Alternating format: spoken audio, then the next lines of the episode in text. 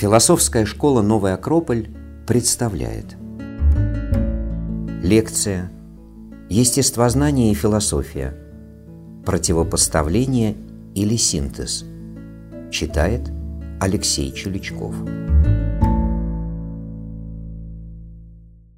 Итак, естествознание и философия в рамках нашего научного фестиваля.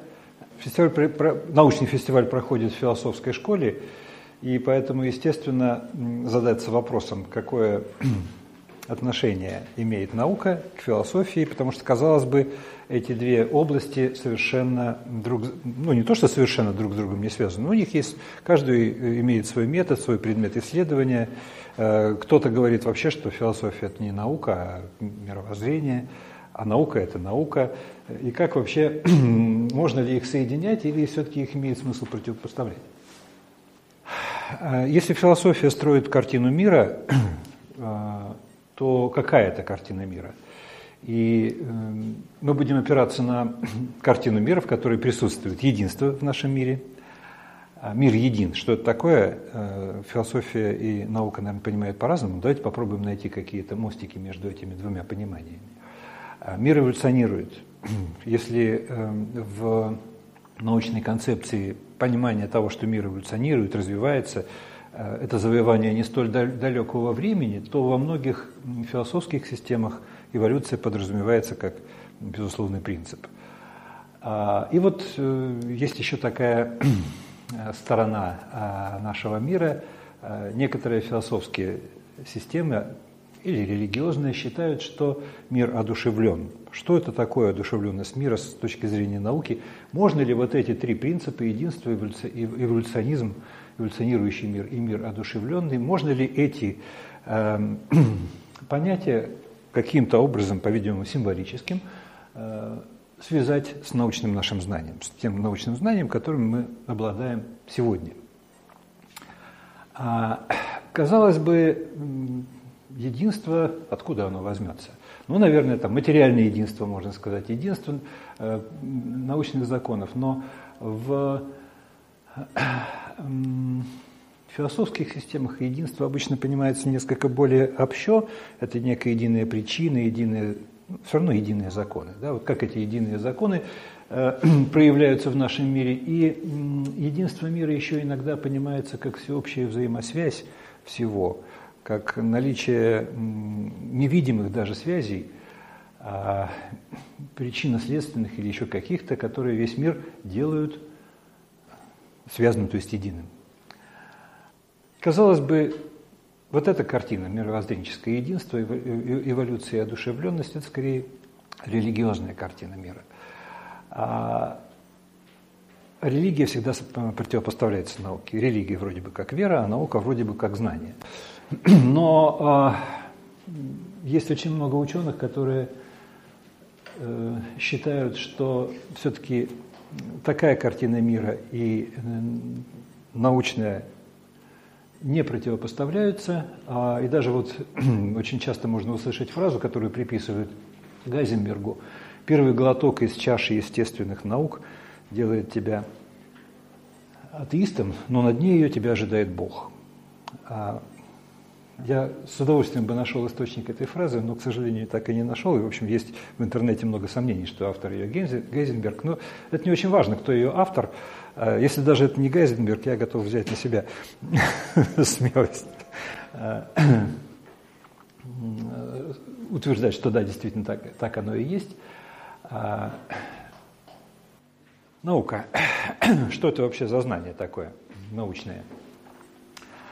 Действительно, это научное знание, и наука, по словам Валерия Дмитриевича Губина, это знаменитый философ, декан факультета философского в РГГУ и вице-президент философского нашего общества, он говорит, что наука хранит и воспроизводит знания о мире. отвечает на вопрос, каков мир сам по себе независимо от культурно-знаковых систем, идеологии, национальных особенностей – она преодолевает особенности культур, обращает человека ко Вселенной, которая дает себя понимать и руководит нами лучше, чем мы сами могли бы это делать. Но так как как-то уже здесь чувствуется, что наука – это что-то такое всеобщее, и э, единая, да, потому что она, во-первых, не зависит от многих э, особенностей национальных и всех таких прочих, но все-таки э, это знание. Однако, если вы думаете, что наука имеет дело с истиной в последней инстанции, это не совсем так. А вот по словам того же самого э, Валерия Дмитриевича Губина, она дает предположительное знание. Имеет дело с проблемами и методами их решения знания накапливаются, но не меняют людей, а меняют людей понимание по его мысли. И э, философия, в отличие от науки, имеет дело не с знаниями и методами решения тех или иных проблем, а с тайнами. И вот в этом и разница, по сути, между наукой и философией. Если наука э, дает нам методы и способы решения тех или иных задач – и предназначена для того, чтобы в нашем мире мы решали те э, задачи, которые перед нами возникают, э, при этом не очень интересуясь даже, ну, то есть он, конечно, интересуется на своем уровне, почему э, эти методы дают решение тех или иных задач, но всегда останавливается. Вот я умею решать задачи, это хорошо. А философия всегда старается дойти до сути. А суть – это понимание, то есть знание – это то, что э, позволяет мне решать проблемы, а понимание – это некое внутреннее знание, внутренняя уверенность, что так устроен мир.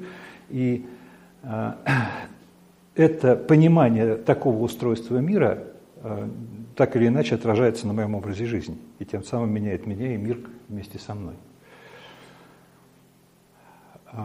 Тайна никогда не имеет отгадки. Загадки имеют отгадки, задача имеет решение, а тайна – это всегда бесконечность, это всегда множество э, уровней, множество смыслов, бесконечная глубина. И вот э, можно таким образом разделить науку и философию. И если я так ее разделю, то, конечно, возникает вопрос, а чем я здесь стою, потому что науки наукова, философии философова, и э, вроде как можно довольно, довольно разойтись по домам. А еще есть религия. Религия – это еще один а, взгляд на наш мир. В принципе, она где-то смыкается с философией, потому что она тоже пытается а, найти ответы на вечные вопросы, ну, например, какова цель нашей жизни, что такое жизнь и смерть, а, как обрести счастье и так далее. Вот если говорить о том, как обрести счастье, то наука вроде как совсем не об этом.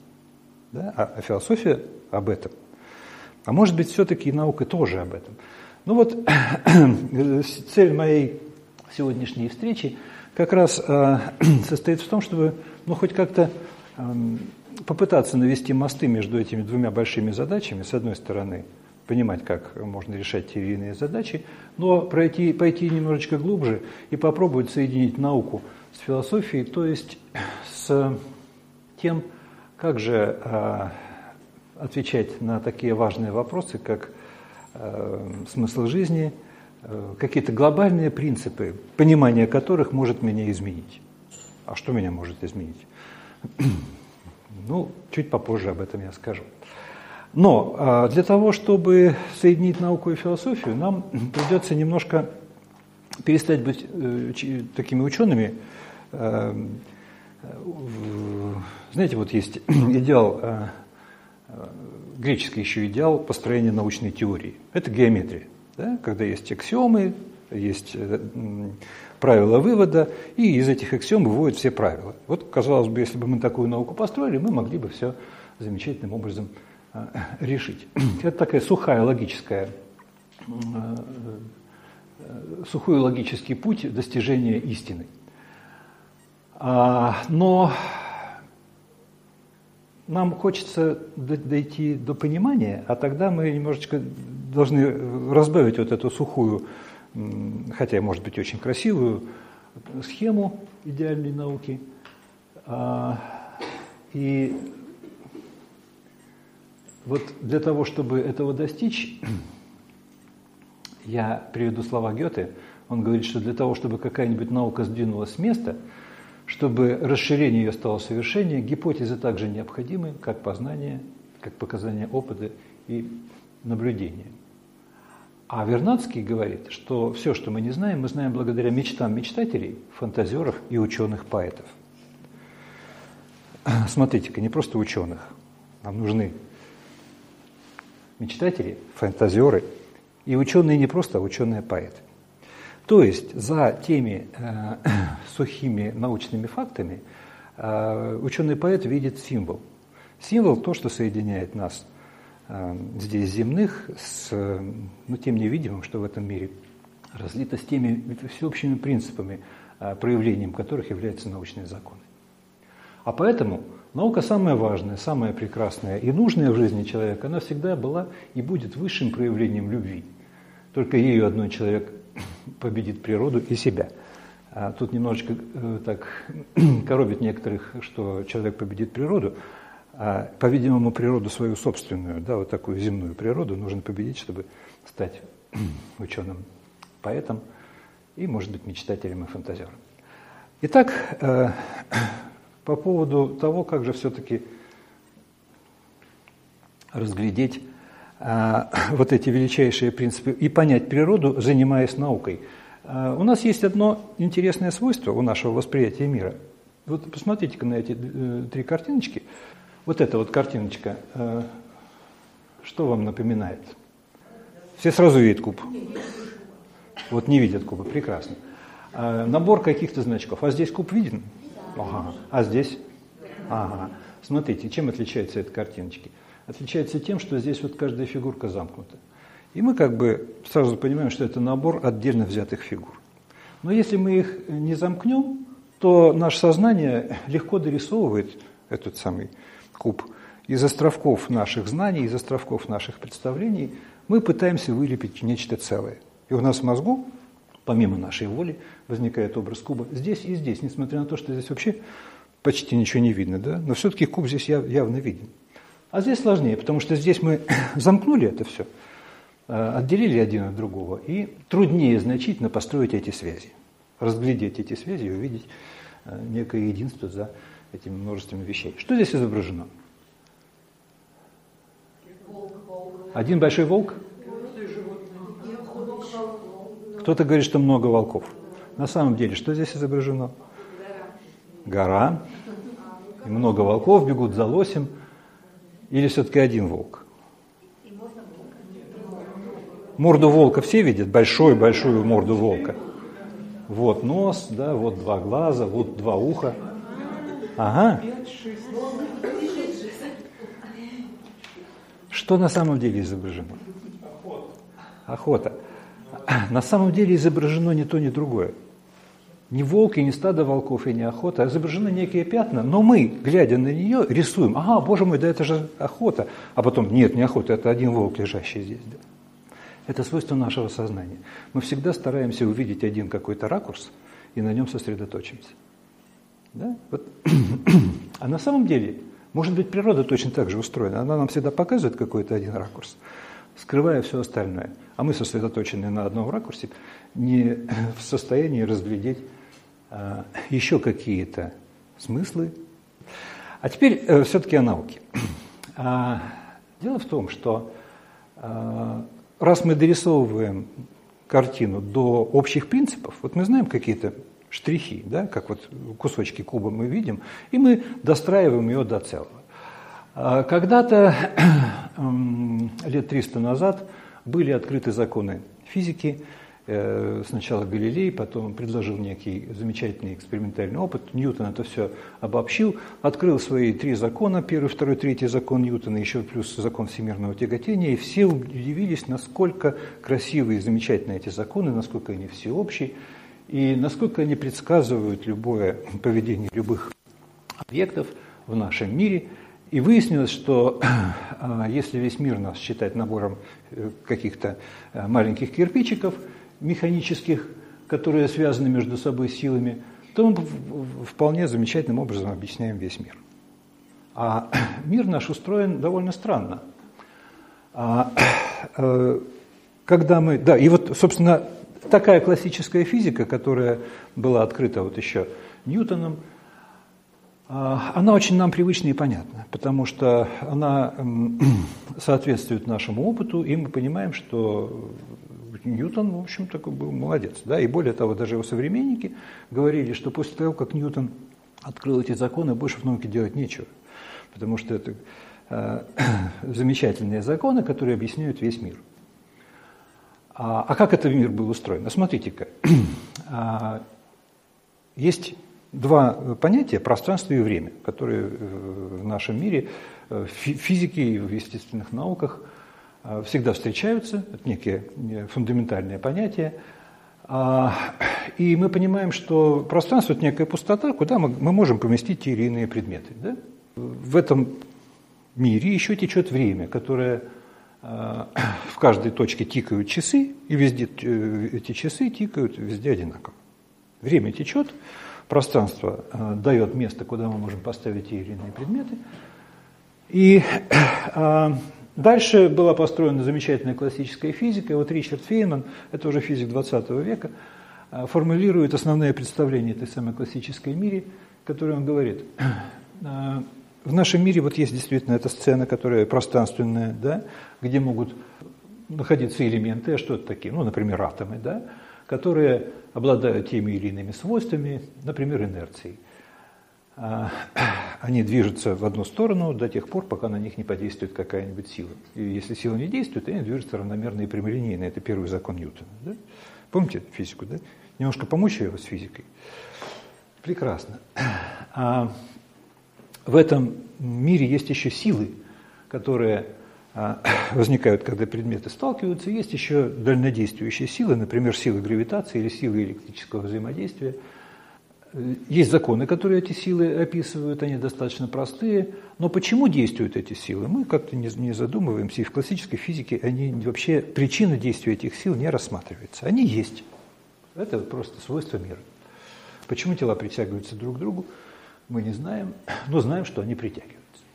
И вот, а, раз так устроен мир, есть пространство, есть объекты, а объекты всегда взаимодействуют друг с другом только при встрече, либо ну, какие-то там удаленные взаимодействия, то весь мир, получается, наполнен отдельными объектами, отдельными, совершенно не связанными друг с другом. И мы теперь понимаем по тому самому принципу, по которому мы строим кубик, ага, мы ухватили какие-то части нашего мира, в мире есть отдельные объекты, никак друг с другом не взаимодействующие, и мы распространяем это на всю нашу мировоззренческую картину и говорим, весь наш мир а, – это набор уединенных объектов – Каждый объект существует сам по себе.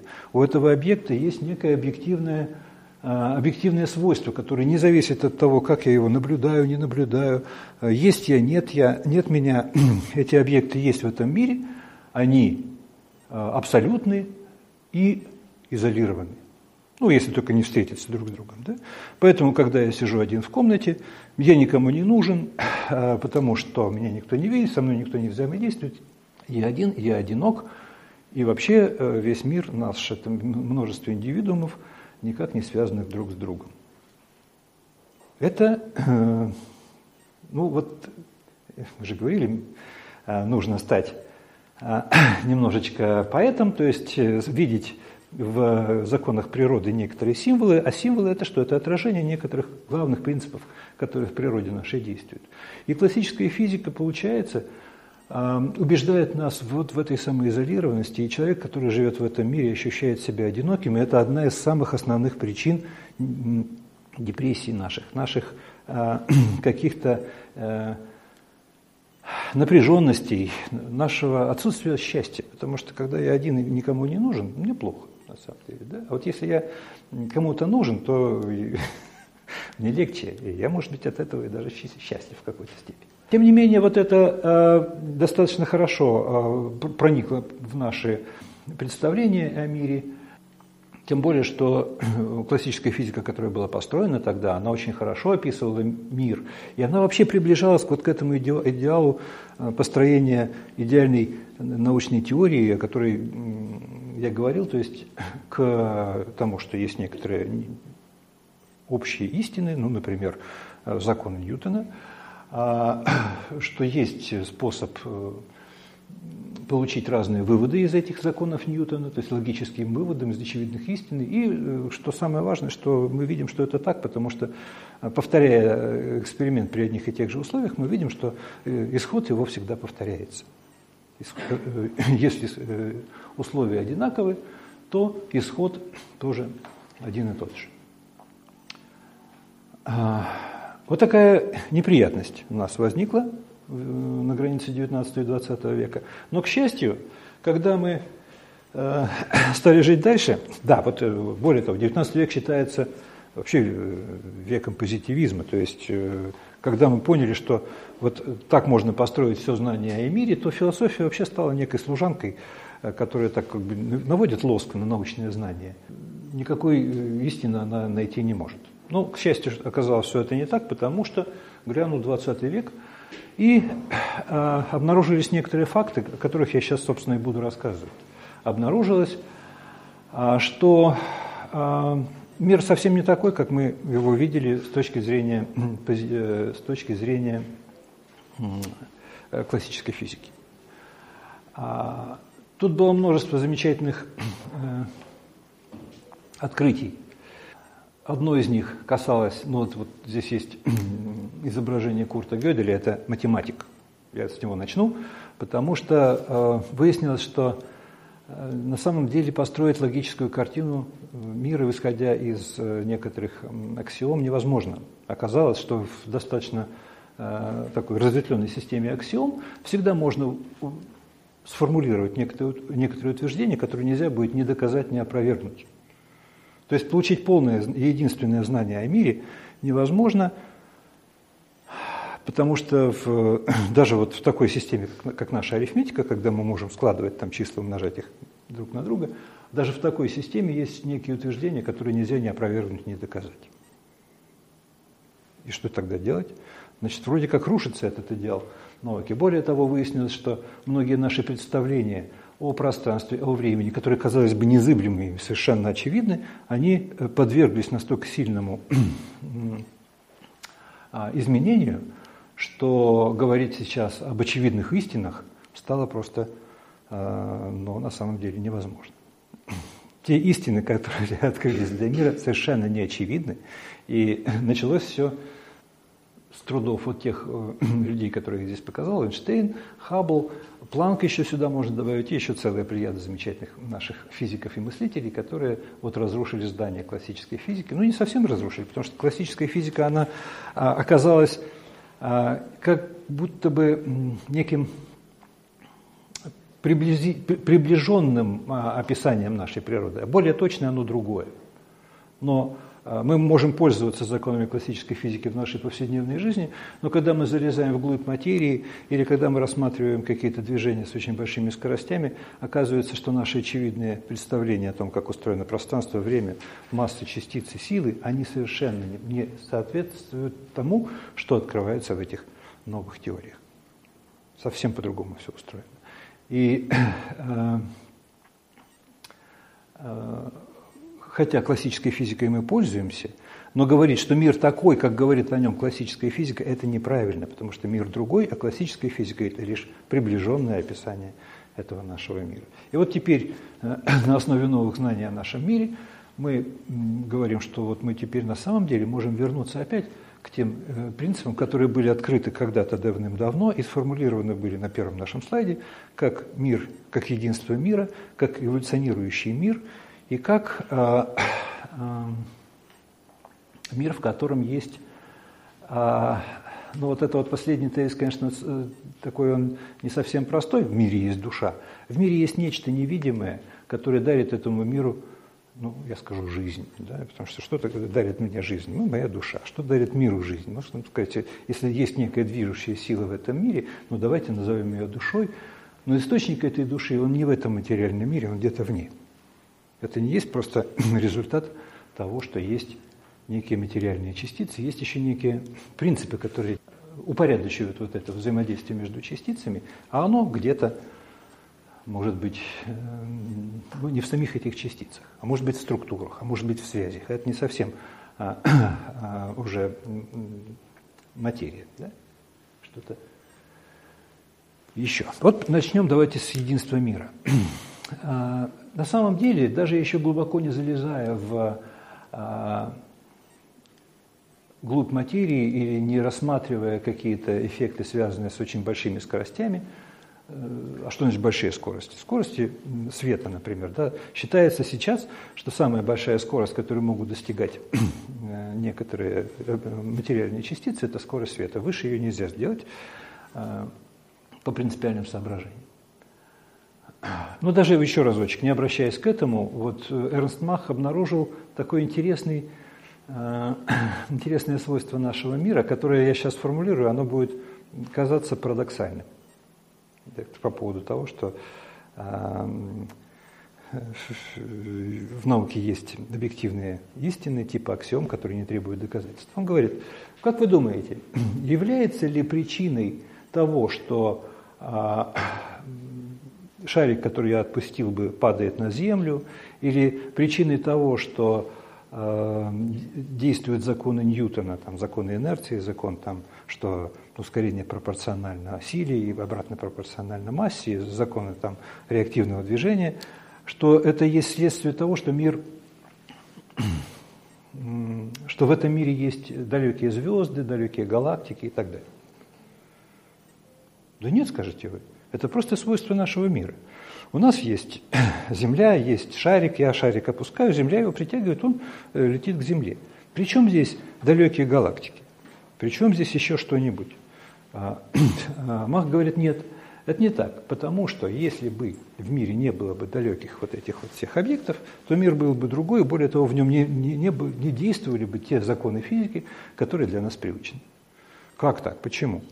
Он говорит, представим себе, что в мире есть два... Вот весь мир состоит из двух шариков тяжелых, связанных между собой веревкой. Если в нашем мире, вот, в котором мы сейчас с вами живем, э, в космосе я возьму два шарика, свяжу их веревкой и толкну один шарик в одну сторону, другой в другую, что они будут делать? Они будут, веревка натянется, они будут вращаться вокруг общего центра масс. Да? Примерно представляете? Будет ли это действовать в мире, который состоит только из двух шариков и веревки? Как вы думаете? Почему а мы можем заметить, что э, тела вращаются вокруг общего центра массы? Потому что есть система отсчета, потому что я могу заметить, что где-то там есть звезда Сириус, где-то Солнце, где-то там еще что-нибудь, и относительно этих вот далеких объектов я могу построить систему отсчета, и если система отсчета будет вращаться, в ней должны действовать инерциальные силы. Если э, шарики брошены в разные стороны, веревка натянется, они будут друг от друга улетать, веревка натянется, будет их тянуть и так далее. Они начнут вращаться. Система будет они будут вращаться относительно этих далеких звезд. Но если нету далеких звезд, как я замечу, что что-то вращается. Отсюда делается вот такой совершенно удивительный вывод, что все, все те законы физики, которые а, здесь и сейчас действуют, есть следствие существования всей Вселенной. Вот первый э, штришок в пользу того, что весь мир на самом деле един. Идея понятна? Это на самом деле принцип, это не закон, это, это некое рассуждение – но принцип отличается от закона тем, что он дает способ рассуждения. И вот получается так, что э, принцип Маха, он так и называется, да, его, кстати, сильно ругали за это, особенно наши марксисты, э, считая его идеалистом, как это далекие вселенные могут, далекие миры могут влиять на физический закон. Физический закон объективный, это законы материи говорили материалисты. Но вот другая точка зрения, видите, как интересно, но зато она дает действительно способ рассуждения, и она вместо рассыпающейся на отдельные частички мир дает нам представление о едином мире, в котором далеким звездам не безразлично, что я делаю с этими двумя шарами, да? а что-то вот такое происходит удивительное. Вот эти вот а, способы рассуждения, способы мысленных экспериментов – это нечто интересное и новое, что входит в нашу физику на границе 19 и 20 века. А дальше еще более интересно все начинает происходить, потому что рождается такой замечательный человек, как Альберт Эйнштейн, у которого была вот в детстве у него была такая мысль, а что будет, если я очень быстро забегу за световой луч, ну, пробегу очень быстро, и на расстоянии там, двух тысяч световых лет посмотрю на Землю. До меня дойдет свет, например, там, от путешествия Александра Македонского. Увижу я, как Александр Македонский путешествует по всей Азии со своими завоеваниями или нет. А, казалось бы, фантастика. А с другой стороны, почему бы нет? Почему? Что мешает-то? Может быть, и можно забежать и посмотреть, что было в прошлом. А, это была довольно интересная эпоха, потому что открываются много замечательных законов, открываются законы электромагнетизма. А, в законах электромагнетизма вдруг возникает, пишет, э, Максвелл пишет свои уравнения, и там возникает скорость света – а, и все начинают думать, что, наверное, свет – это тоже электромагнетизм, потом в этом действительно убеждаются. И когда эти уравнения Максвелла были написаны, становится очень непонятно, как быть, если эти все а, уравнения будут написаны в движущейся системе координат. Особенно, если она движется быстрее скорости света. Ничто же не мешало в классической физике двигаться быстрее скорости света. Что там произойдет-то с этими вещами? А, начинаются разные математические поиски. Эти поиски э, приводят к тому, что придумываются некие преобразования, которые спасают уравнение Максвелла, но заслуга Эйнштейна состояла как раз в том, что он этим всем математическим ухищрениям придал физический смысл. Он сказал, мир такой. Ну, например, для того, чтобы объяснить некоторые феномены, а, приходилось говорить, что когда тела движутся одно относительно другого, то наблюдаемый размер этих тел меньше, чем если бы они покоились друг с другом. Скажи, ну вот просто они очень быстро движутся, и за счет этого движения они как бы сплющиваются. Почему сплющиваются? А, а сплющиваются не тела, а, а просто изменяется пространство. И Эйнштейн сказал, что на самом деле надо очень четко а, ставить те вопросы в физике, которые раньше считались очевидными. Ну, например, вопрос одновременности. Что такое одновременно? Классической физике не возникает этот вопрос, потому что в классической физике мы считаем, что в каждой точке идут часы, и все часы идут одинаково. А, а к этому моменту вот как бы витала вот эта вот мысль, что на самом деле скорость света – это, наверное, такая вещь, которая не изменяется. Не изменяется независимо ни от чего. Ну, почему? Что, что значит не изменяется? Мы знаем, что если есть река, по реке плывет пароход, если река течет со скоростью 10 км в час, пароход плывет со скоростью 5 км в час, то а, пароход относительно Земли движется со скоростью 15 км в час. Если я возьму э, космический корабль, который летит со скоростью света, э, возьму фонарик, который я включу на этом корабле, он будет давать луч со скоростью света движущийся, то относительно Земли, где летит этот корабль, луч должен двигаться со скоростью 2, 2 удвоенной скорости света. Это никак не вкладывалось ни в, ни в какую физику. А удвоенная скорость света очень плохо влияла на все вот эти наши уравнения, стали тогда измерять, и выяснилось, что более того, что экспериментальный факт показывает, что скорость света не зависит от того, движется или не движется источник, и это стало совершенно удивительным. То есть, если я измеряю скорость света на корабле относительно корабля, и скорость света, э, которую я выпускаю фонариком, находясь на корабле, относительно Земли, и относительно Земли, и относительно корабля, скорость света одна и та же, она не суммируется. И это, вы, да, и более того, выяснилось, что действительно нельзя двигаться быстрее, чем скорость света, а это все привело к тому, что стало непонятно, что такое одновременное. И что такое вообще, и как эту одновременность а, определить. Если э, ну, я могу синхронизовать часы, да, запуская луч света, проверяя, когда сколько. Я могу сделать так, что в каждой точке идут часы с одинаковой скоростью. Есть э, такая книжка замечательная, называется она «Ткань космоса», по-моему. Ее написал замечательный э, популяризатор науки Брайан Грин. А, коротко, чтобы были парадоксы вот эти, эти теории относительности наиболее обнажены. Он говорит, представим себе два государства, которые решили подписать международный какой-то очень важный договор. Причем амбиции этих государств настолько сильны, что никто не хотел подписать этот договор позже, чем другой. Да? Они должны были подписать его одновременно. Была изобретена некая система, лампочка горела, э, и когда лампочка загоралась, как только луч света доходил до, э, подпис... до того, кто должен подписать, то он должен был подписать этот договор. Понятно, да, они сидели на одинаковом расстоянии от лампочки и должны были подписать одновременно. Договорились, все хорошо, там куча наблюдателей сидят, смотрят, чтобы никто не мухлевал, зажигается лампочка, они подписывают. Все хорошо, все довольны. И тут поступает претензия от наблюдателей, которые летели на ракете. Потому что выяснилось, что те, кто наблюдал эту картину на ракете, они видели, что один подписал раньше другого. А другие, которые летели в другую сторону, видели, что, что наоборот, тот подписал раньше, чем первый, да? второй подписал раньше, чем первый, хотя что такое? Откуда? Оказалось, что понятие одновременности – это относительное понятие. И оно относительно, а, эта относительность зависит, э, понятие одновременности или неодновременности зависит от того, движется наблюдатель или не движется. Вот я не буду объяснять принцип, почему так происходит, но а, спасает эту ситуацию. Да, да, значит, это все происходит именно потому, что скорость света всегда одинакова. Это был постулат, который экспериментально проверен.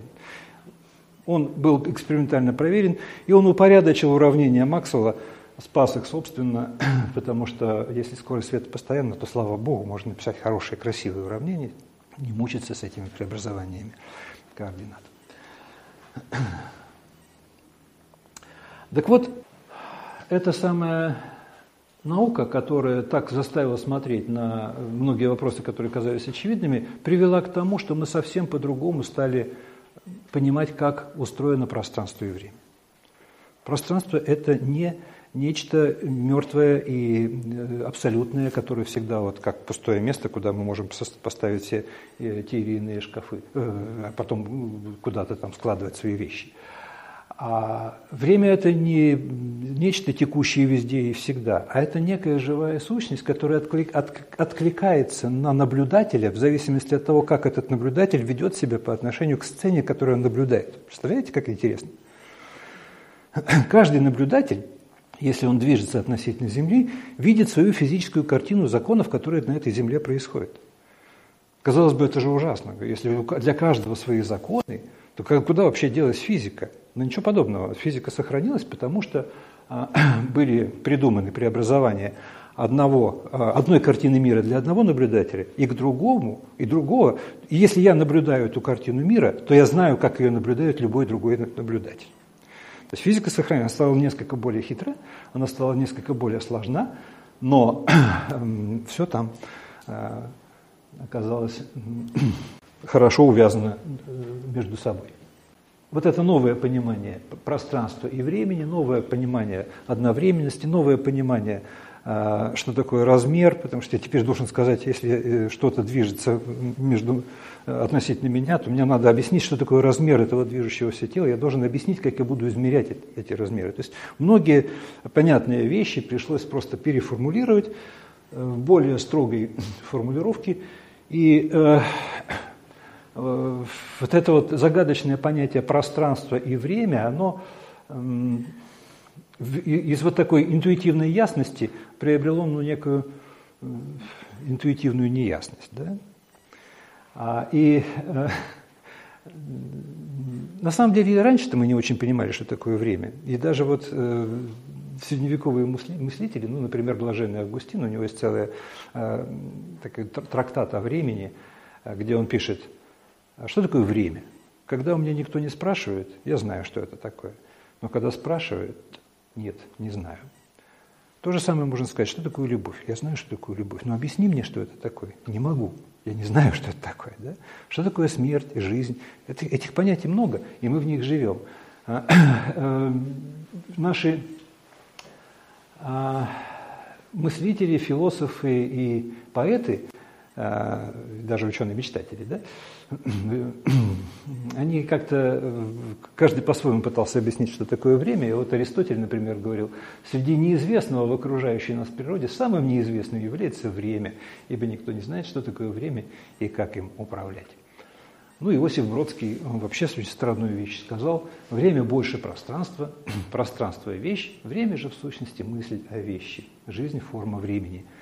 Я не берусь комментировать слова Бродского, это, э, наверное, символика выше моего понимания, но понятно, что что-то это очень такое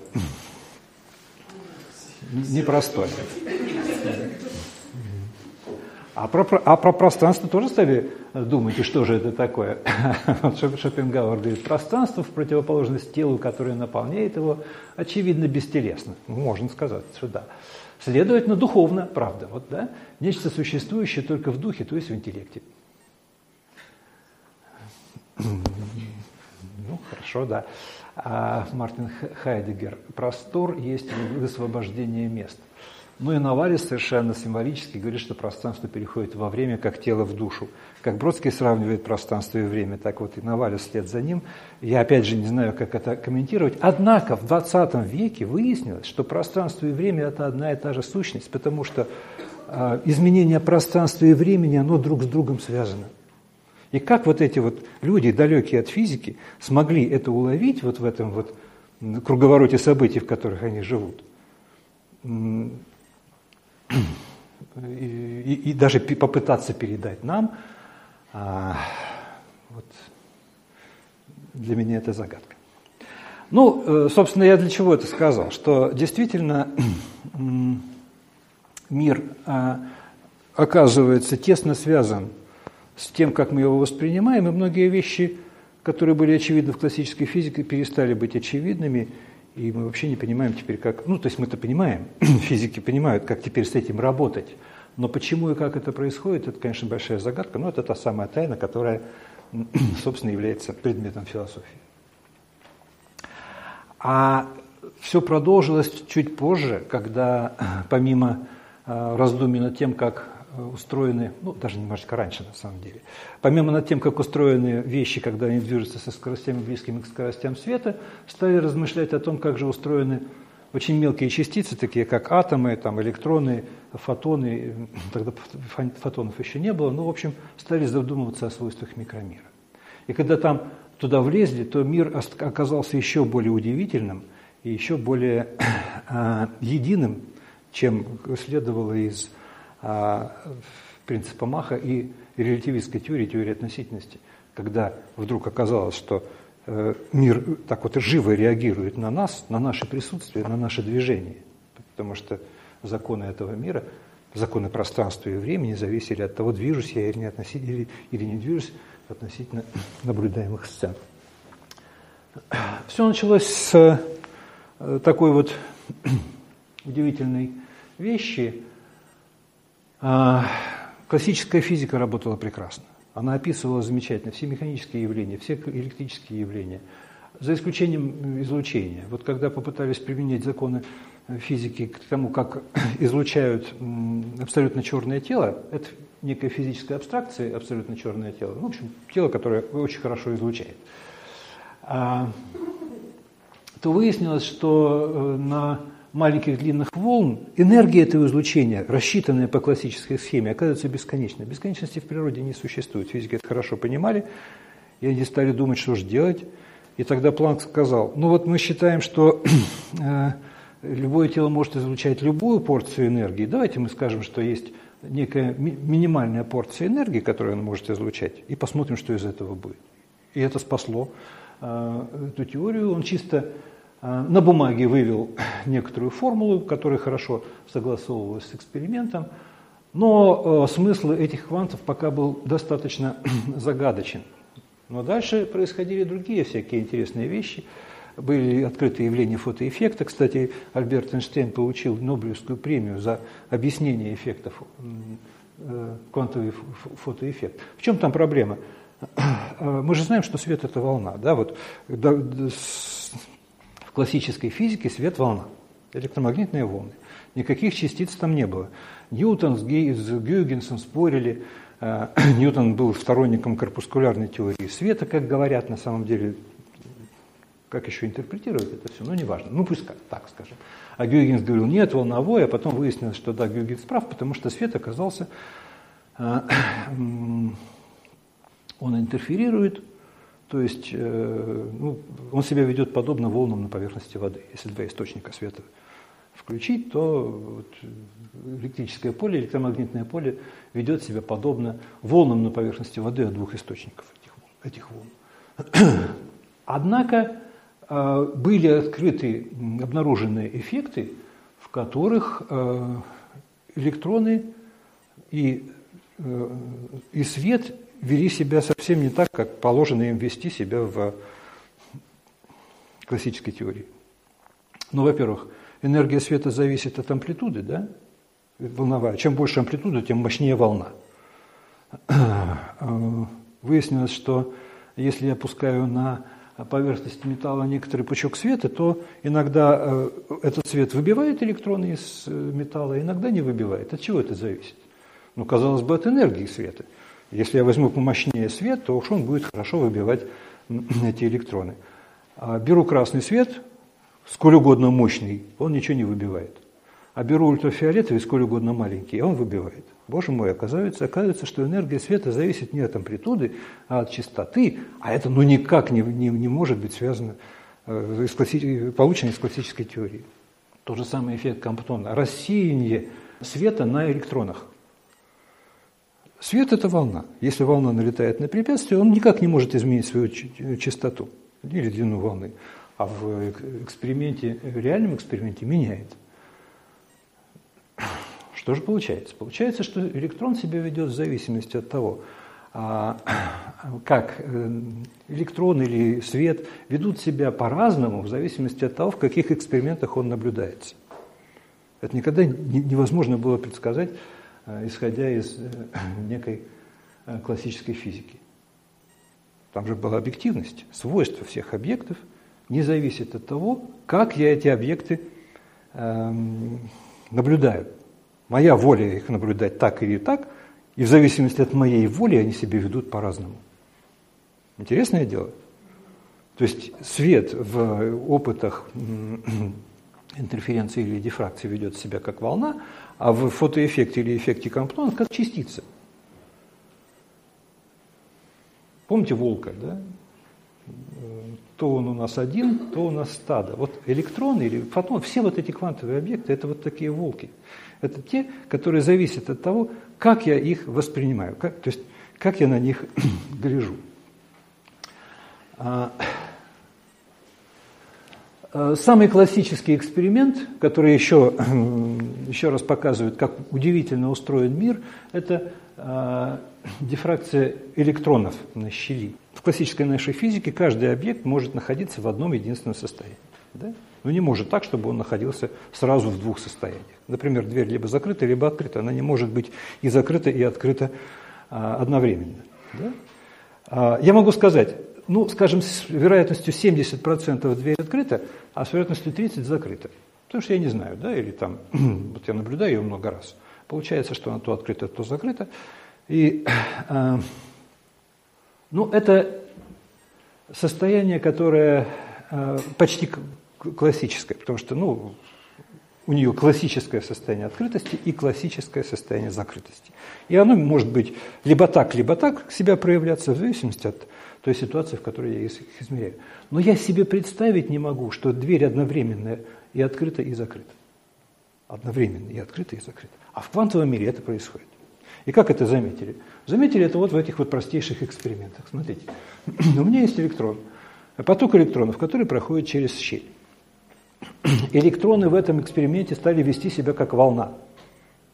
Это удивительное дело, ну, наверное, в физике вам об этом что-то рассказывали. Выясняется, что след от этого пучка электронов, который прошел через вот эту вот э, дырочку в экране, он подобен, э, создает э, интерференционную картину, подобную тому, что происходит со светом. То есть свет – волна, вот он проходит через эту дырочку, у него здесь чередование светлых и темных полос, и объясняется это волновой природой света. А, здесь немножечко хитрее, потому что электрон все равно, как бы, когда он достигает экрана, он оставляет след в виде ну, дырочки, да, или там, пятна. Вот он ткнулся, если это эмульсия, фотоэмульсия, он просто здесь заставляет ее немножко потемнеть. И каждый электрон делает такое вот пятнышко, и когда электронов много, то в результате получается вот такая картина. То есть электрон как будто бы а, вот здесь вот он летит как, вол, как волна, но когда он достигает этого экрана, волна исчезает, и вместо того, чтобы э, вместо волны здесь оказывается след, причем, причем этот след чаще всего вот здесь, реже э, чуть дальше, да, вот еще здесь тоже бывает, вот здесь почти никогда не бывает. Это частота попадания электрона сюда. Что происходит? До измерения свет себя ведет как волна, когда измерение происходит, он себя ведет как частица, потому что он сосредоточил свое э, нахождение где-то в какой-то точке экрана. Волна мгновенно сворачивается и меняет, э, волна же она везде, да? Но как только произошло измерение, как только электрон достиг этого экрана, эта волна схлопнулась. Как каждая точка пространства знает, что ей нужно освободиться от волны, сбросить вот этот вот. Что такое волна? Волна – это а, она описывается функцией квадрат модуля э, этой функции дает вероятность того, что в этой точке, значит, в какой-то точке квадрат модуля этой функции дает вероятность того, что здесь окажется этот электрон. То есть я вот пока электрон сюда не достиг, я могу рассчитать эту волновую функцию, посчитать вероятность оказаться здесь электрону, но когда электрон достигает этого экрана, я не знаю, где он произойдет, где он, но чаще всего он будет здесь. Вот вся такая физика теперь превращается в некоторую случайную такую э, случайный сценарий, да? Я теперь не знаю, где конкретно окажется электрон, в классике-то я всегда знаю. Законы Ньютона всегда все определяли, кто куда прилетит. А здесь я могу только сказать про вероятность. Ну, эту вероятность я могу легко посчитать, и могу ее понять, как она изменяется и так далее. То есть законы физики, они сохранили свою устойчивость, но а, приобрели вот такой случайный характер. А теперь, если бы я вот эту картину вместо одной щели сделал бы две щели. Но мы понимаем, значит, я должен взять вот эту картину и наложить ее. Она, э, одна картина напротив одной щели, другая напротив другой, и должна была получиться некая, ну, размытая такая вот. Ничего подобного не происходит, когда две щели, картинка вот такая – это так происходит, как будто бы электрон одновременно проходит через эти две щели. Ну, мы теперь уже понимаем, что электрон здесь летит как волна. Но все равно это очень странно. Потому что это означает, что он одновременно происходит, проходит через эти две щели. Если я одну щель закрою, то картинка вот такая. Если эту закрою, то картинка вот такая напротив этой щели. Но когда работают обе щели, картинка совсем другая. Электрон проходит через две щели одновременно – дверь то открыта, то закрыта, одновременно и открыта, и закрыта, он одновременно проходит и здесь, и здесь. Это не классическая частица. Он не имеет физических параметров, координаты скорости до тех пор, пока он не достигнет экрана. Вот еще один такой вывод, к которому пришли физики для того, чтобы как-то вот эту всю картину э, хоть как-то а, объяснить. Вот такая странная а, картина мира, которая здесь возникла, тот самый Ричард Фейман, которого я здесь уже цитировал, он говорил, «А, ну, квантовую физику нельзя понять. Да? Ее, к ней можно только привыкнуть. И вообще перестаньте задавать мне вопросы, почему. Умеете считать и, рад, и радуйтесь. Ну, он не такими словами, конечно, говорил, но, вот, но смысл был такой. Причина этого непонятна, но так устроен наш мир. А, с этим очень, да, вот а,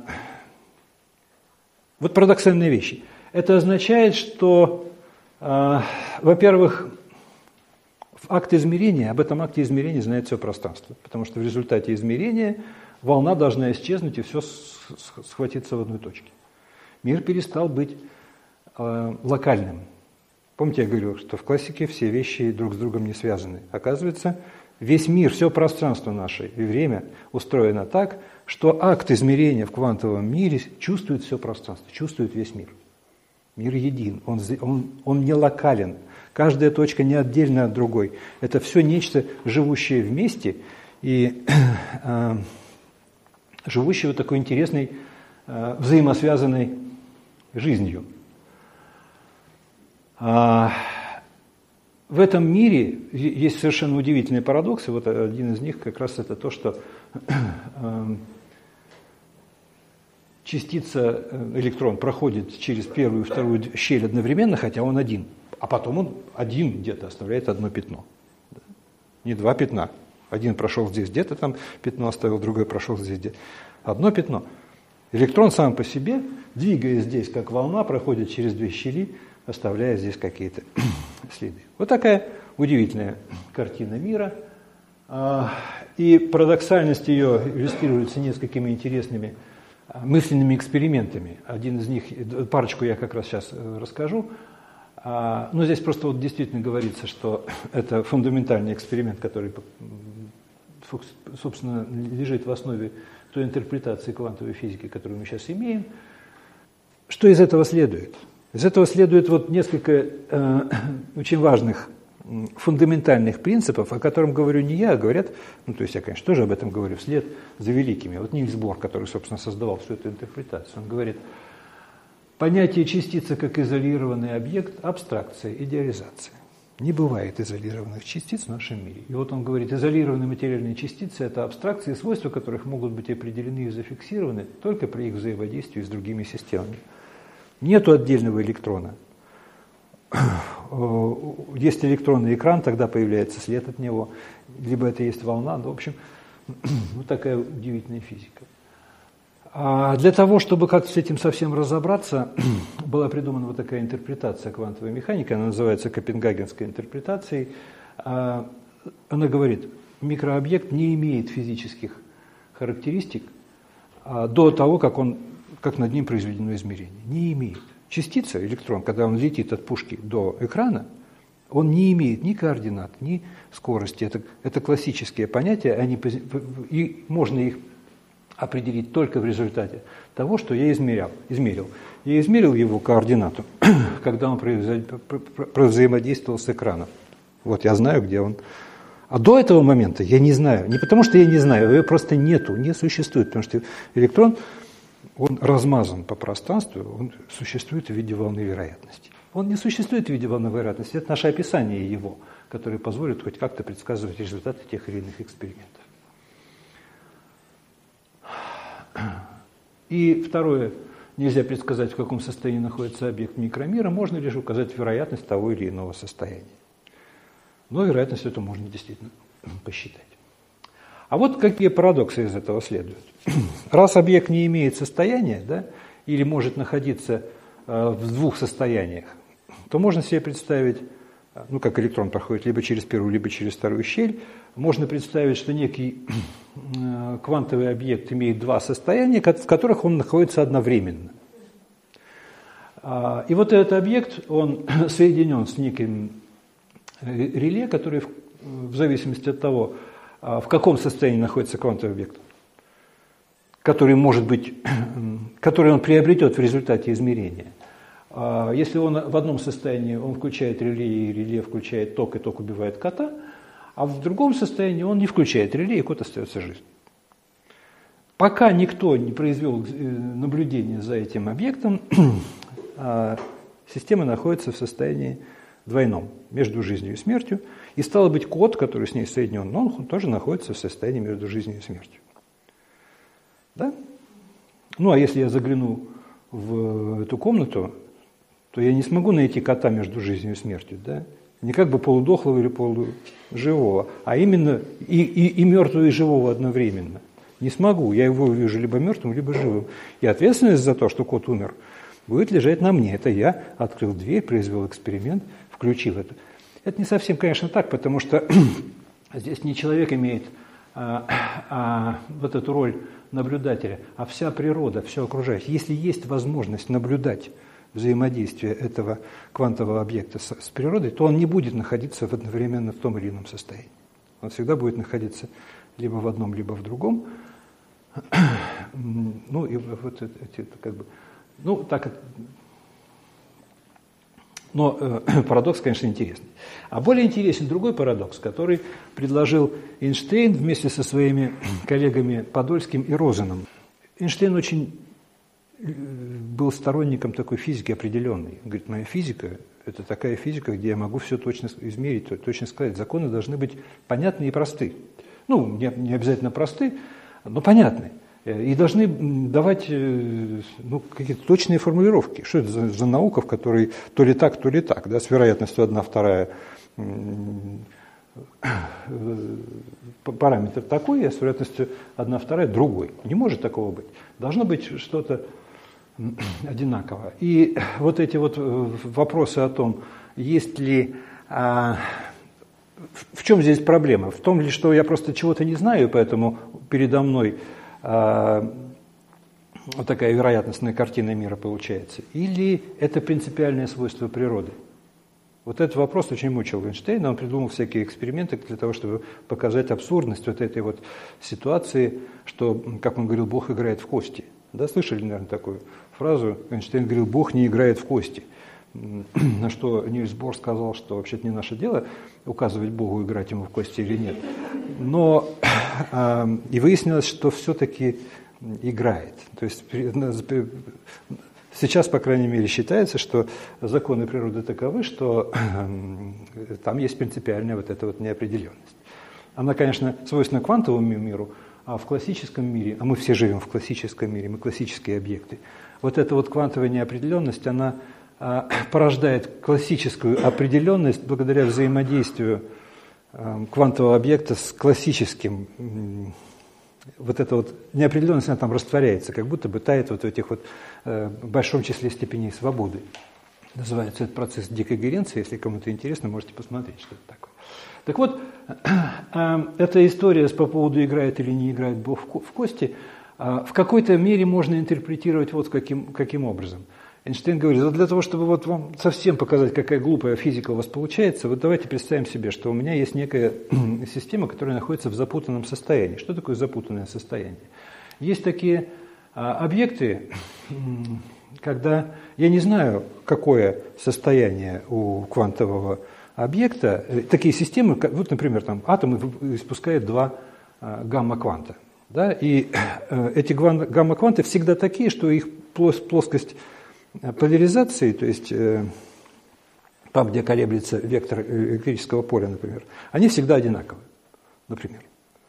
Я не знаю, какие они, и как именно они колеблются, в каком направлении, но если одно колеблется в одном, то другое в другом. А до того, как их не померили, они вообще не имеют этой плоскости поляризации, то есть они вообще нигде не, вот этого физического параметра они не имеют. Он говорит, прекрасно, я делаю такую запутанную пару, один элемент этой пары я оставляю на Земле, а другой отправляю далеко-далеко, куда-нибудь на Венеру. И после этого я смотрю на тот элемент, который остался на Земле. И определяю его поляризацию, куда направлен вот этот вектор. До измерения ни первая, ни вторая частицы не имели никаких характеристик. А в результате измерения первая обрела, значит, вторая должна обрести, раз у них по законам физики параметры одинаковые.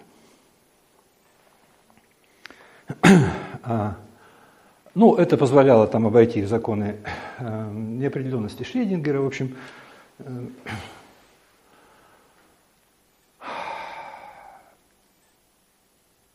так это или не так? Если та частица послушала, услышала, что ее близнеца измерили, она обретает этот вот э, физическую характеристику мгновенно, несмотря на то, что они разделены большими пространствами. А релятивистская теория говорит, не может ничего двигаться быстрее скорости света. Значит, вообще все ерунда. Вообще вся ваша физика – это полная, э, полна противоречий, и надо ее менять. Не, не, не может такого быть. Но самое это удивительное, что так оно и оказалось. Что оказалось, когда вот эти эксперименты, они были предложены, когда еще Эйнштейн же был жив, но где-то в 1964 году только предложили некую схему, которая могла в, какой-то, э, в каком-то ну, реальном эксперименте предсказать, как же на самом деле чувствует частица измерения своего собрата или не чувствует за сколь угодно далеком расстоянии. И только в 1984 году были поставлены реальные эксперименты, которые подтвердили, что частицы связаны между собой внутренней связью и когда а, один элемент измеряется из этой пары, то второй обретает те самые характеристики, которые должен обретать в соответствии с законами физики, законами сохранения. Это было, конечно, парадоксально. И еще раз подтверждает, что весь мир связан внутренними квантовыми связями. Квантовый мир связан внутренними квантовыми связями. Эти, к сожалению, связи... Это не нарушение причинности. Здесь нет нарушения причинности, потому что мне э, этим, этим способом не удается, не удается передавать информацию. Потому что как была случайность, так она и осталась. Я не знаю, как, чем кончится первый эксперимент. И от того, что он кончился здесь так, а вторая частица обрела э, этот закон, это не информация, это нечто другое. Я не смогу ей управлять. Я не смогу этой, интерпрета... Э, этой э, информацией как-то распорядиться, чтобы ее передавать мгновенно. Она не передается. Э, это примерно как в одной книжке написано, у вас есть э, два телефона, которые связаны прекрасным проводом, но они разбиты. Провод передает, но то, что будет делать телефон, никто не знает. Поговорить по этим телефонам нам не удастся. Связь есть, но связь есть. И это означает принципиальную а, позицию, что мир не изолирован, а един, и это квантовое единство мира, это действительно фундаментальное свойство нашего мира. Квантовое единство мира. Вот видите, Дэвид Бом, физик, он говорит, неделимое квантовое единство всей Вселенной является наиболее фундаментальной реальностью, а эти относительно независимые составные части только лишь частные единичные формы внутри этого единства. В квантовой физике мы понимаем, что мир един. Мы начали с Маха, мы заметили, что в релятивистской теории э, мир реагирует на нас, на наши наблюдения, по-разному предстает перед нами. А, и оказывается, что квантовый мир вообще пронизан вот этими вот взаимосвязями. Э, он единый сам по себе, просто это его фундаментальное свойство. Не изолированно, единый. А Уиллер говорит, что в процессе измерения изменяется состояние самого электрона, а после этого Вселенная, я измеряю это все на все электрон, но после этого измерения Вселенная никогда не будет такой, как она была раньше. Одно единственное измерение меняет Вселенную. Причем волновая функция схлопнулась. И чтобы описать то, что происходит, надо зачеркнуть наблюдатель и написать участник. И мы все участники мирового или вселенского прогресса – или регресса, и вот той самой эволюции, которая, о которой я хотел еще несколько слов сказать, если вы еще не сильно устали. Вот эта вот граница между тем, где же происходит а, переход из квантового состояния в физическое, она на самом деле, ее трудно провести, и некоторые ученые, поэты, мечтатели и фантазеры проводят ее в сознании и говорят, боже мой, да на самом деле мир-то не такой, как мы думаем, а просто есть множество э, состояний у этого мира, а мы видим этот мир только таким, э, мы видим тот вариант этого мира, где находится наше сознание, где мы сосредоточены, на какой мы сосредоточены. Это породило множество замечательных фантастических книжек, романов, фильмов и так далее. Но а, вот Фердоуси, он э, в своей поэме «Шахнаме», это две строчки из одной части, две строчки из другой, но, в общем, э, все равно выглядят они достаточно связаны. Ты разумом вникни поглубже, пойми, что значит для нас называться людьми. Земное с небесным в тебе сплетено, два мира связать не тебе ли дано. Земное с небесным. Вот э, та невидимая часть, которая в этом квантовом мире находится, и те реалии, реалии, которые мы думаем, наблюдаем в нашем мире, э, они связаны через человека. Вполне возможно, согласно этой интерпретации. Вот это что касается единства мира. Итак, мир един. И это единство происходит из-за того, что он пронизан связями, эти связи невидимые, для нас непонятные. И по принципу науки мы не понимаем, не понимаем, но мы принимаем. Э, это как знание. Для нас это знание важно. Э, мы можем рассчитать э, поведение квантовых объектов. На этих расчетах построено множество совершенно замечательных вещей, которыми мы пользуемся, не задумываясь о том, что в основе их лежит квантовый эффект. И вот этот экран, вот этот компьютер, вот этот мобильный телефон, все это, это есть свойство, следствие того, что мы когда-то поняли, как устроен микромир, как устроена квантовая физика. И мы поняли, что в этом квантовом мире все взаимо, взаимосвязано и очень тесно сплетено друг с другом, друг с другом.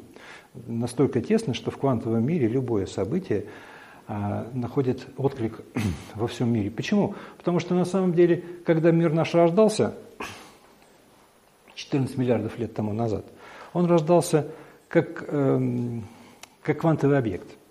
И, по-видимому, в этот момент вот эти все состояния всех-всех-всех э, э, составных частей ныне существующего мира, они получили, возможно, они получили некая запутанность, связь между собой, и поэтому, в принципе, наверное, в квантовом мире – мы э, можем ощущать вот эту, ощущать это в кавычках, да, это не, не, не, некое чувство. Мир э, оказался взаимосвязанным и вот на этом самом квантовом уровне. Прекрасно. Второе э, утверждение, которое так лежит в основе многих мировоззрений, многих систем воззрения на мир – состоит в том, что мир изменяется. И это древняя позиция. Еще древние греки говорили, что мир изменяется, эволюционирует, и даже были очень многие похожие на современные теории эволюции представления о том, откуда возникли животные разные там. Они были немножечко наивны с нашей точки зрения, но очень глубоки по своему философскому содержанию. Мир развивается. А, ну, правда, вот в христианстве потом была закреплена догма, что мир был создан за шесть дней, потом существует такой, какой он есть. И это очень сильно повлияло на, а, э, на научное мировоззрение. Потому что на Востоке, например, считалось, что мир действительно эволюционирует, там были вот эти кальпы, ночи, дни Брахмы э, в индуизме. А в христианстве нет, вот он был создан и дальше развивался. Не развивался, а жил вот такой, как, как он есть. И вот эта вот закрепленность этого мира в сознании даже ученых уже нашего времени, она была настолько сильна, что люди очень сильно сопротивлялись внутренне э, тому, чтобы признать, что мир эволюционирует. Ну, например, Вселенная такая, как она есть, и она должна быть всегда такой. Когда была создана теория относительности, сначала специальная, вот о которой я рассказывал, что мир там по-разному себя ведет, пространство и время – а через 10 лет после этого Эйнштейн решил переделать теорию гравитации, потому что она уже неплохо вписывалась в эту релятивистскую физику.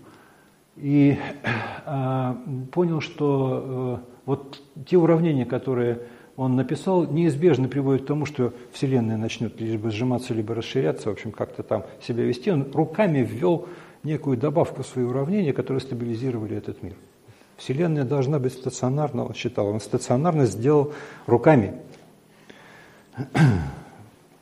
Когда потом были найдены решения, которые говорили о эволюции, он сказал, это математика, а к физике не имеет никакого отношения. Решение есть, ну, как вот посторонний корень в уравнении. Да? Там мы решаем э, уравнение, сколько должно быть э, землекопов, либо плюс 3, либо минус 7. Да? Ну, понятно, минус 7 лишний корень, так и там. лишний корень. А потом, когда Хаббл выяснил, что, ну не выяснил, сначала были наблюдения с далекими галактиками, выяснилось, что Вселенная наша расширяется, это было как некое удивление. А, и Вселенная-то, оказывается, вообще не вечно существует и не стационарно, она себе, она себе живет. И, и, в общем, у нее есть некий срок существования, вот эти 14 миллиардов лет примерно. Это все, конечно, очень э, э, сильно изменило наше представление о том мире, в котором мы живем. А, а до этого еще были э, попытки э, объяснить, что все живое, вот живое с точки зрения естествознания, это то, что э, растения и животные, грубо говоря, хотя там сейчас есть еще и грибы, и какие-то промежуточные формы и так далее. Но, в общем, то, все, что основано на ДНК, на вот этой вот на белках и аминокислотах. Да, вот если в основе этих организмов лежит белки и аминокислоты, то это что-то живое. Если нет, то не живое. Минералы не живые, земля не живая. Хотя вот с точки зрения философии как-то все казалось живым. И чем дальше мы задумываемся о том, как устроен мир, тем больше мы понимаем, что все, что не есть в нашем мире, оно развивается и в какой-то степени проявляет те же свойства живого, как и биологические объекты. И вот э, э, это на самом деле э, революция в нашем мировоззрении, в научном, но в философии это было, ну, как постулат всегда считался, да, мир развивается. А мы теперь говорим, о, боже мой, мы теперь поняли, что мир развивается. Мы догадались до этого. И Пьер Тияр де Шарден говорит, эволюция, что это такое? Это теория, система, гипотеза? Нет, говорит он, это нечто гораздо большее, чем все это – она основное условие, которому должны отныне подчиняться и удовлетворять все теории, гипотезы, системы, если они хотят быть разумными. Свет, озаряющий все факты, кривая, в которой должны сомкнуться все линии, вот что такое эволюция. Вот такой гимн эволюции. Да? Теперь все эволюционирует. Теперь мы в этом уверены. Земля эволюционирует, космос эволюционирует, химические элементы эволюционируют. Ну и, конечно, живое.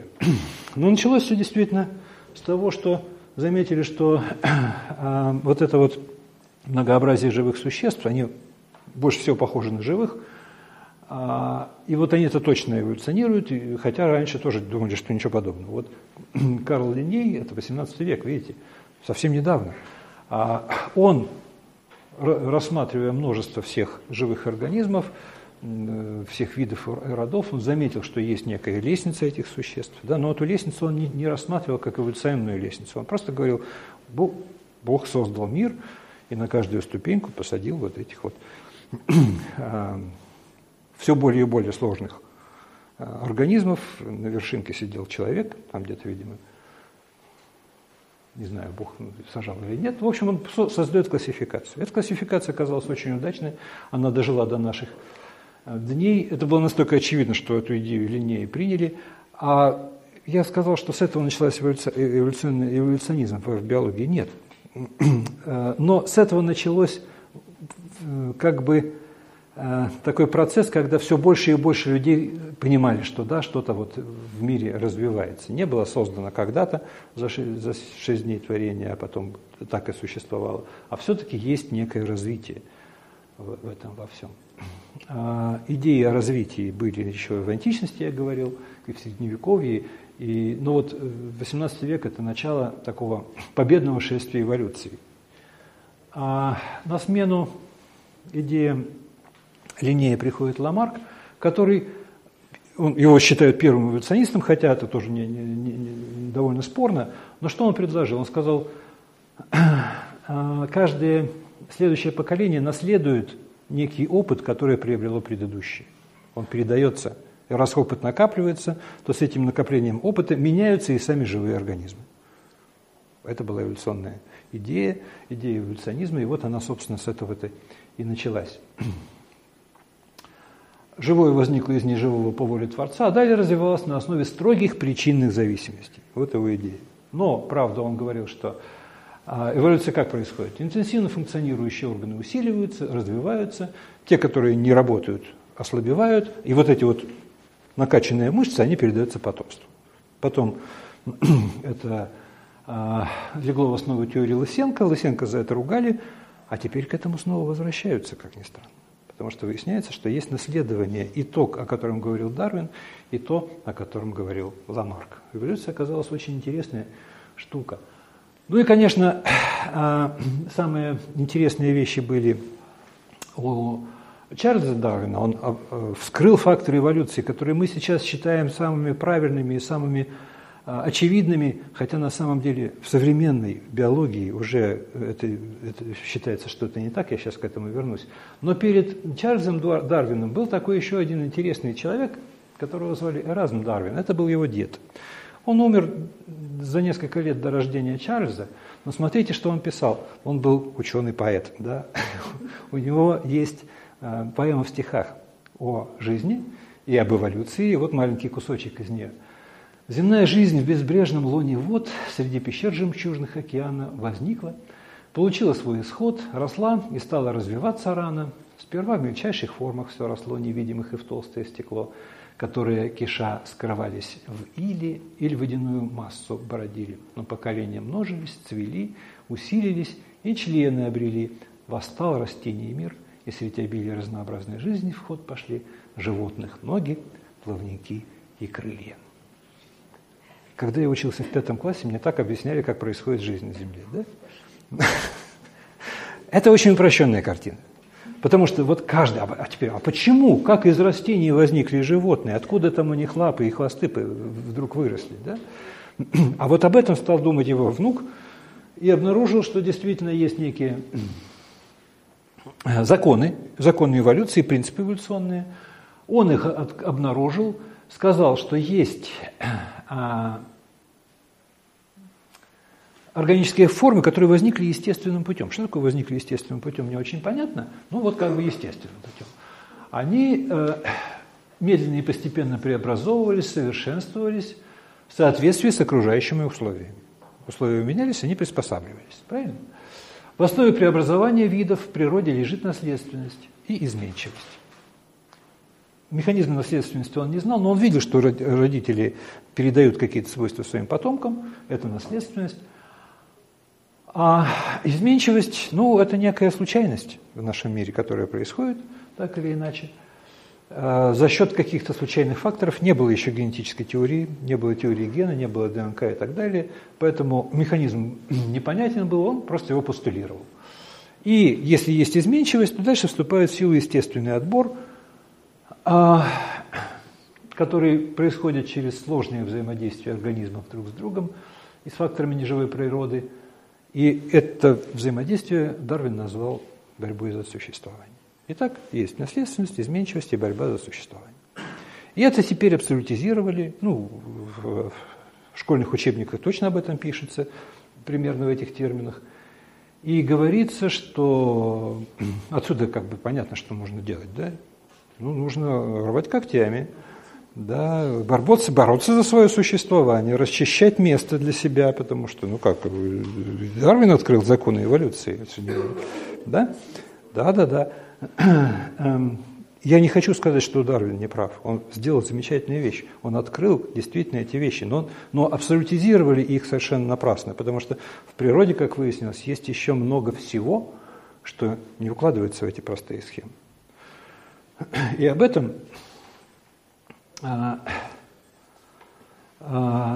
где-то в начале 20 века стали говорить наши а, российские ученые Берг, Вавилов и Любящев, Николай Вавилов.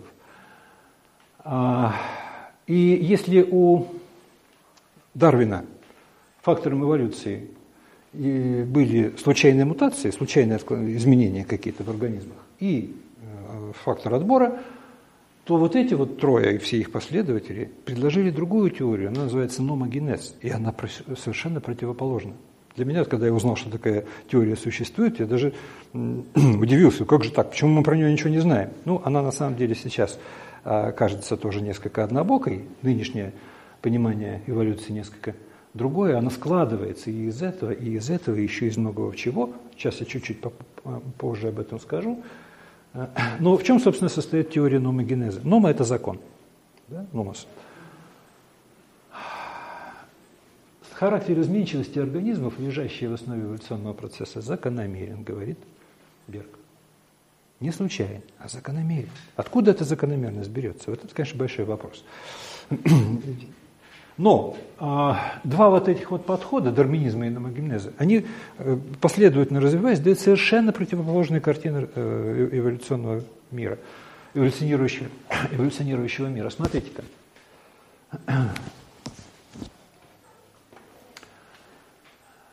Дарвинизм. Все организмы развились из одной или немногих первичных форм. Ну, как происходит, да, наверное, кто-то там Э, под действием каких-то случайных э, взаимодействий молекул родилась сначала хорошая э, белковая или там органическая молекула, а потом стала она множиться и так далее. Из нее, и она была первопредком всех. Да? А дальнейшее развитие шло дивергентно, то есть изменчивость формы стали множиться. Да? На основе случайных вариаций. Множится почему? Ну, случайно есть в мире. Да?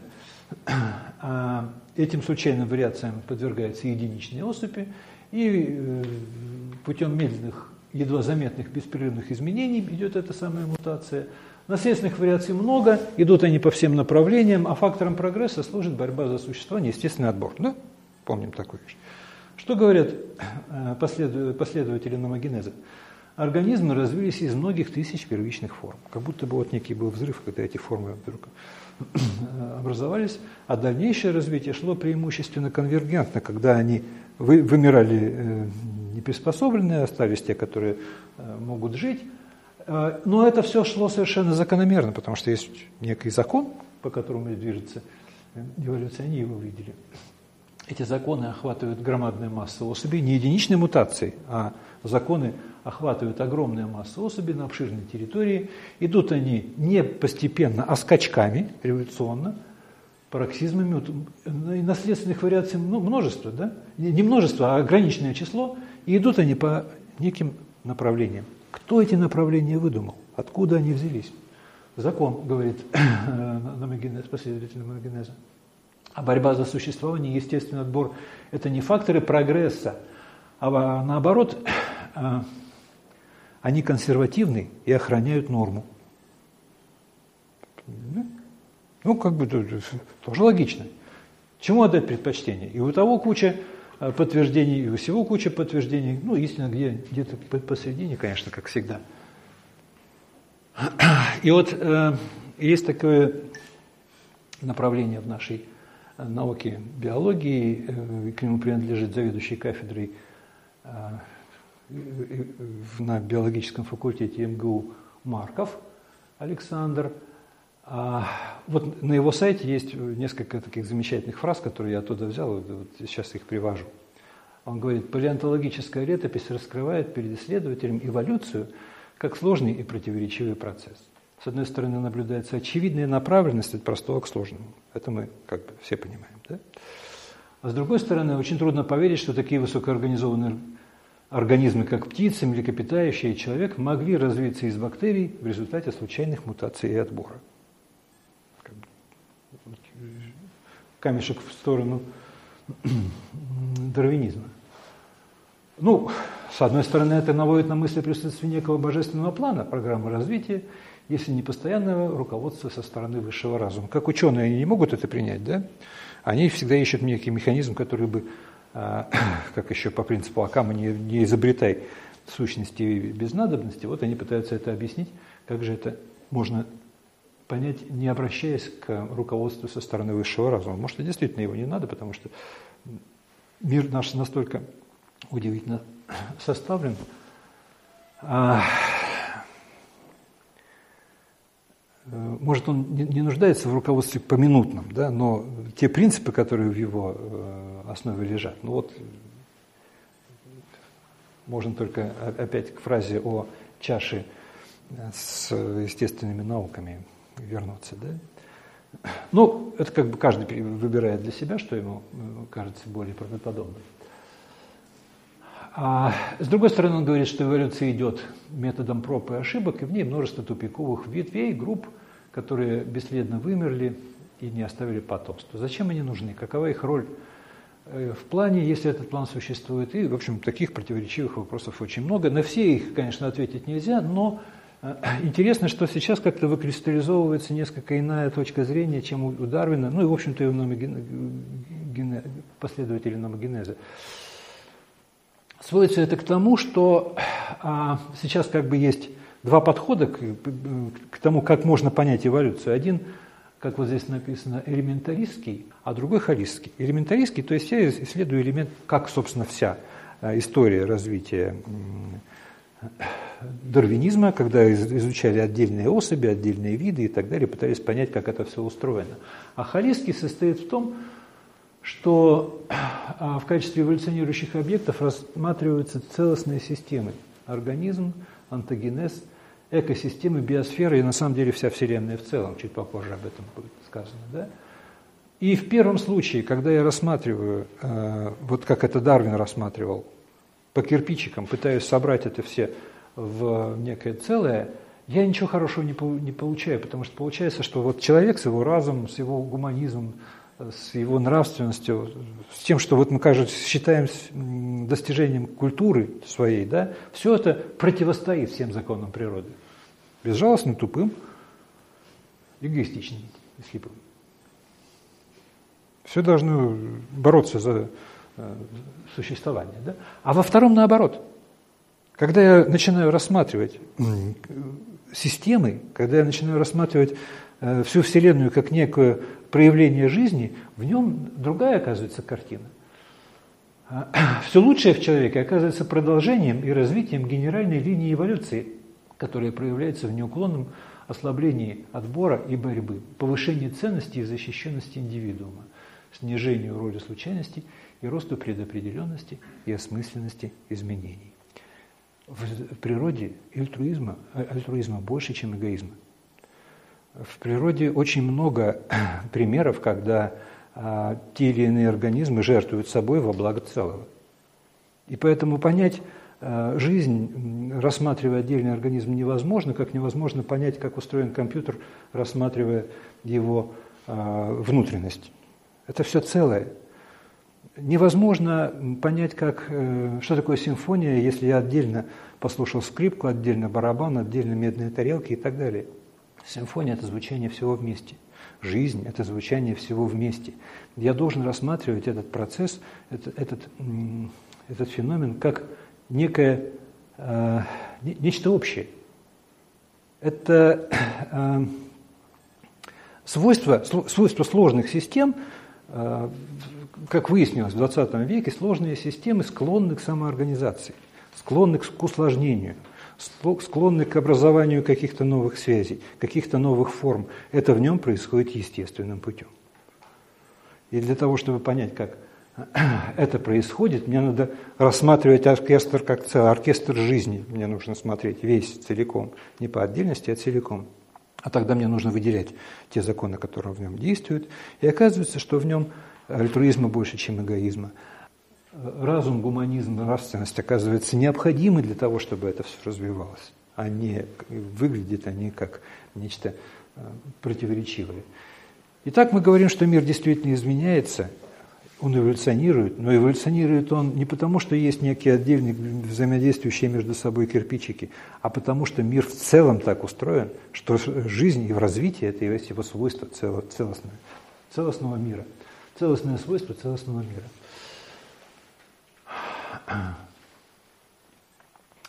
И тот же Марков говорит, что самая очевидная тенденция состоит в том, что все менее хаотичным кажется наш эволюционный путь, а все более направленным и закономерным. Вот то, что в первые времена, первые мгновения или там века, тысячелетия, миллионы лет существования живого казалось хаотичным, становится все более и более направленным.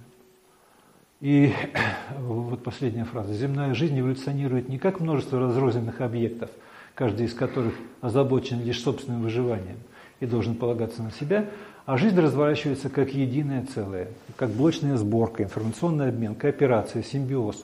Вот на чем, как мы теперь видим, основывается развитие жизни с самых первых ее шагов на Земле. Невозможно понять жизнь, разглядывая отдельный организм. Невозможно понять физику, разглядывая отдельные элементы нашего мира. Это все целое, это все взаимосвязано. И эта взаимосвязь обусловливает жизнь этого всего, обусловливает его эволюцию.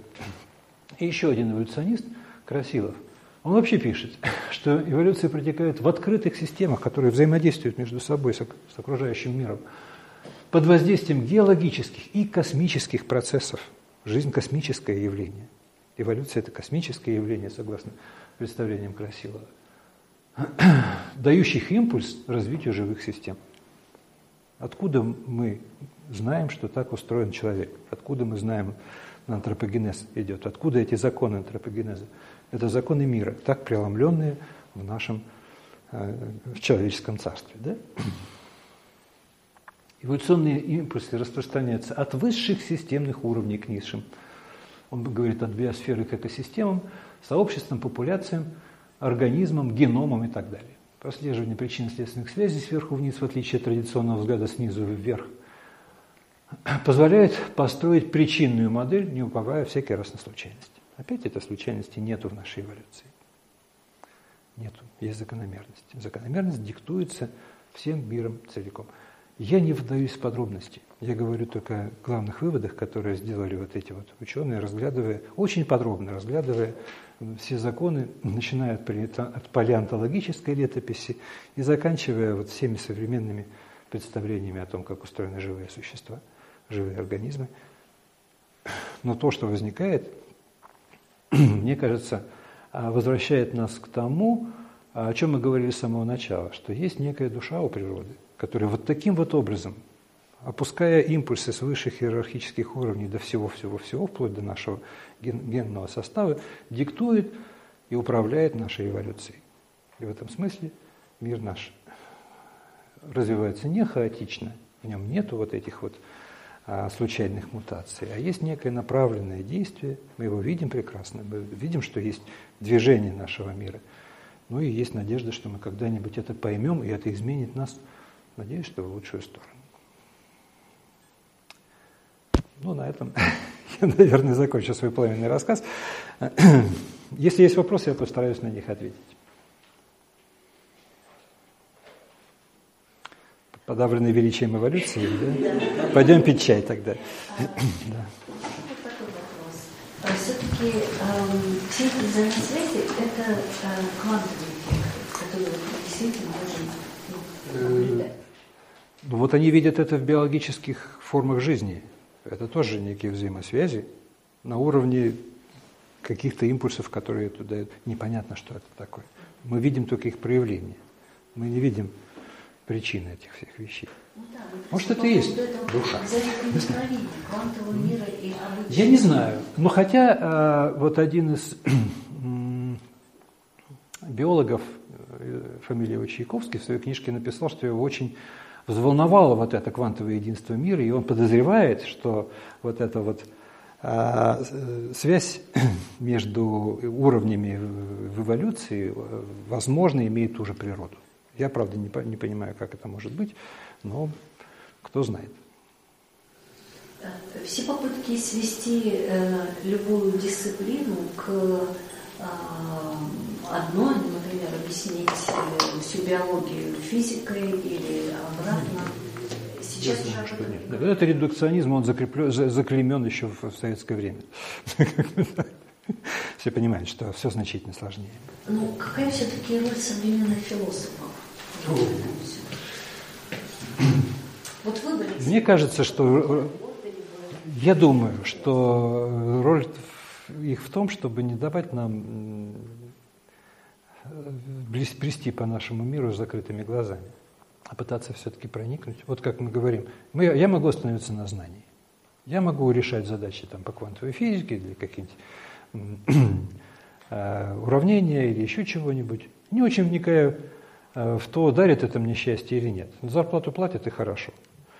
А все-таки человек-то на этом как-то с трудом останавливается. Как мне, во всем мне хочется дойти до самой сути. Да? И вот философы, они показывают, что это можно сделать. Они задают такие вопросы, как вот Губин, например, да, что же, интересное дело. Наука, как он пишет, вдруг позволяет нам а, отдать себя на волю математических законов, которые руководят нами лучше, чем мы сами. С чего это вдруг?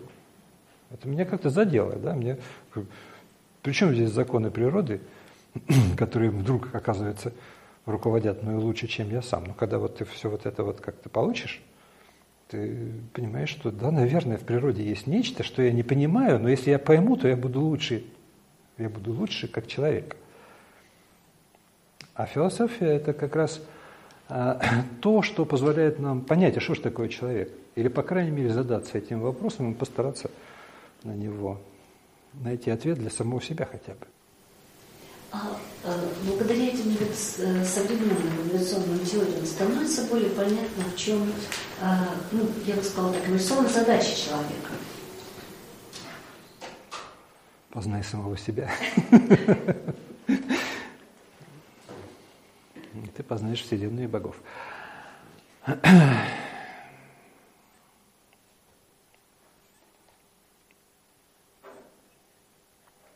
Мне кажется, что да что все-таки поймать вот это вот свое, э, свою, свою суть, исследовать ей. А как это можно сделать? Только наблюдая, пробуя. через э, ошибки, находки. Но ты должен с открытыми глазами быть для этого.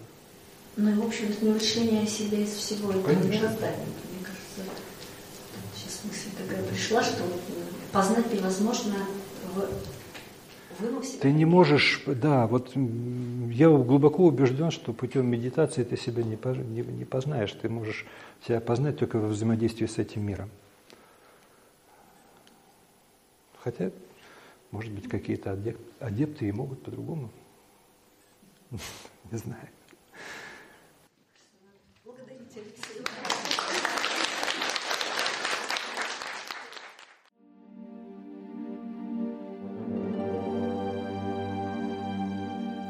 Чтобы не пропустить новые материалы на нашем канале, не забудьте, пожалуйста, подписаться на него.